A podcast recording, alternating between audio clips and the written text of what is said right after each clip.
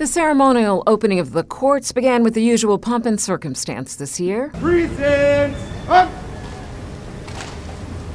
While the format was slightly different, with limited access inside for the proceedings, some live presentations and others recorded, with a live stream and, and TV social media broadcast, the event provided an opportunity to hear more about the past, present, and future of Cayman's judiciary. In keeping with tradition, we will nonetheless use this occasion in January, like Janus for whom the month is named, to look both retrospectively at developments in the past as well as prospectively to plans for the future.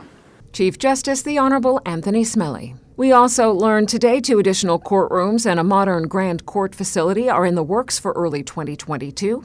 Likewise, works will commence in 2022 to establish a permanent home for the Court of Appeal.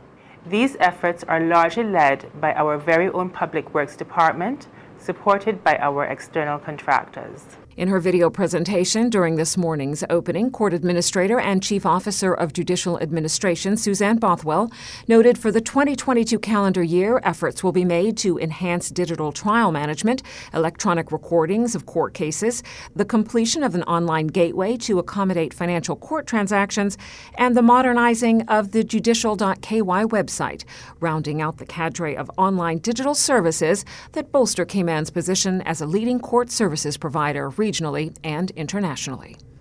The 21 year old convicted of the murder of 22 year old Michael Aaron Bush on Christmas Eve 2020 faces more than two decades in prison before he is even eligible for parole. Jashawn Owen Anthony Johnson was 19 at the time of the incident at a nightclub at the Strand complex on West Bay Road. He said he was not guilty on the grounds of self defense when he stabbed and killed the victim. He was found guilty in September in a judge alone trial. The judge describes the case as tragic, while accepting that Johnson was provoked and the crime not premeditated he said nonetheless it was a trivial reason for the fatal stabbing. Johnson faced a 30 year minimum, but because of his age, the judge imposed a 24 year tariff instead.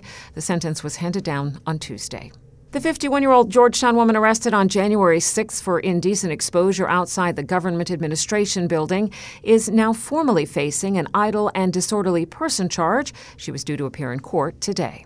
A pilot program in local schools launched at the start of Cayman's COVID 19 community outbreak in 2021 is back in action.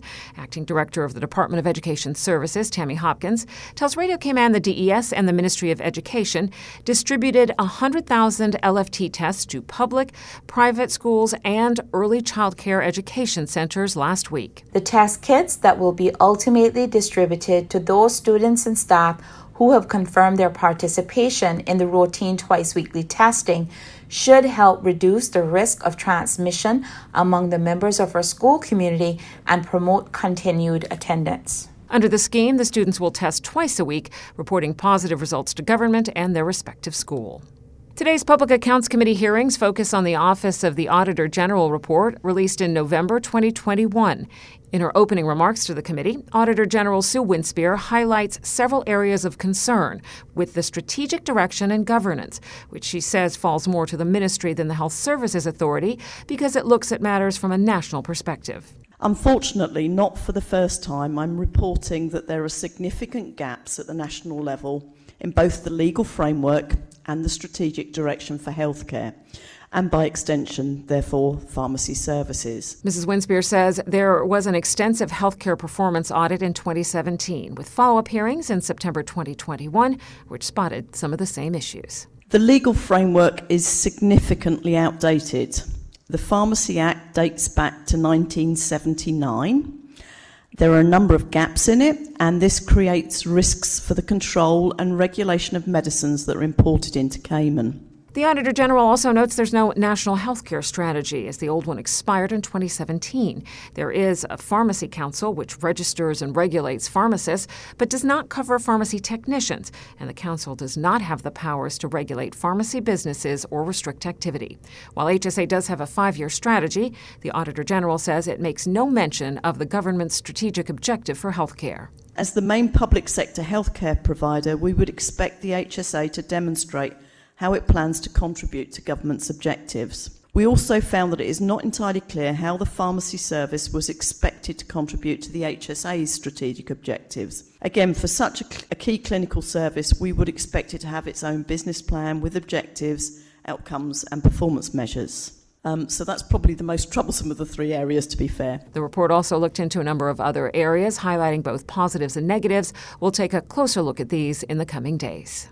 Two supermarkets get the green light from the Central Planning Authority Board, and as Radio Cayman's Carsley Fuller reports, that includes relocating a home with historical value in West Bay. After hearing from the applicants on December 15th, the Central Planning Authority Board granted conditional approval for Hurley's application for a proposed supermarket on Walkers Road in Georgetown at the site of the former Eden Plaza and Hurley's grocery store.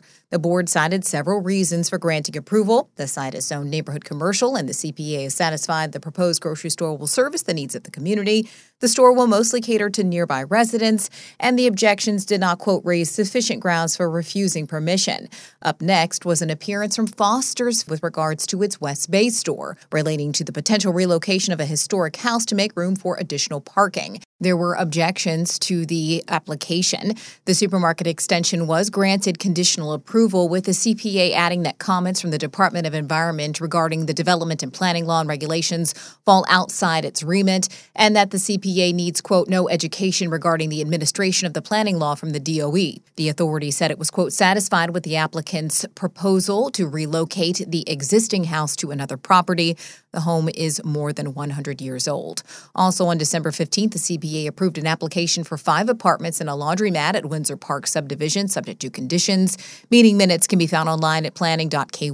Reporting for Radio Cayman News, I'm Carsley Fuller. Cayman sees the launch of a historic preservation fund. Here's Radio Cayman's Shanda Gallego with the details. The National Trust for the Cayman Islands has a mandate which includes the preservation of the historic, natural, and maritime heritage of the Cayman Islands for present and future generations through the preservation of areas, sites, buildings, structures, and objects of historic or cultural significance. In keeping with their mandate, the Trust has launched its Historic Preservation Fund, which will give persons and organizations an alternative, convenient method by which to financially contribute and directly support the preservation, protection, and promotion of built heritage throughout the Cayman Islands. We are really happy to be able to launch the Historic Preservation Fund. Now, there has always been a need for specific funding to protect these historic structures from our past and they, in many cases, require a substantial amount of maintenance and care. National Trust Executive Director Anik Jackman encourages the community to contribute to the Historic Preservation Fund and, by so doing, join the NTCI's legacy of protecting Cayman's treasured historic sites. It is of the greatest importance that efforts are made to reach out to the public for assistance at this time because Cayman's culture and heritage have never been so at risk by the rapid pace of de- development, but also the, the deficit of general knowledge around the area of Cayman's built heritage. Currently, there are 12 historic sites across all three Cayman Islands that make up the Trust's inventory, which require continuous maintenance, advocacy, oversight, research, and data collection, as well as fundraising. The National Trust says there's scores more which are not owned or managed by the Trust, which could benefit from their historic program and the newly launched fund. Shanda Gallego, Radio Cayman News. The acting deputy director of international marketing and promotions at the Department of Tourism takes up the post permanently. Gary Hendricks Dominguez has been acting for the past six months. Gary is a valuable team member of the Cayman Islands Department of Tourism. He brings an innovative and fresh perspective to his work and encourages the members of his team to do the same. The past 20 months have been a challenge for the Cayman Islands tourism industry and the country, but Gary has worked relentlessly to find solutions and a way forward. That's Director of Tourism Mrs. Rosa Harris, who tells Radio Cayman Mr. Hendricks Dominguez will lead the strategic development of the marketing of the Cayman Islands, both locally and internationally. He is the most recent appointment in the CIDOT, which has seen two new appointments and four new hires in the past six months. All are Caymanian. The Department of Tourism is pleased that we can foster the development of talented Caymanians and offer them a career in tourism, one of our country's pillars. The knowledge and the passion they bring for the development of our tourism product greatly benefits our country. DOT Director Mrs. Rosa Harris. And that is your latest local news from Radio Cayman's newsroom. I'm April Cummings.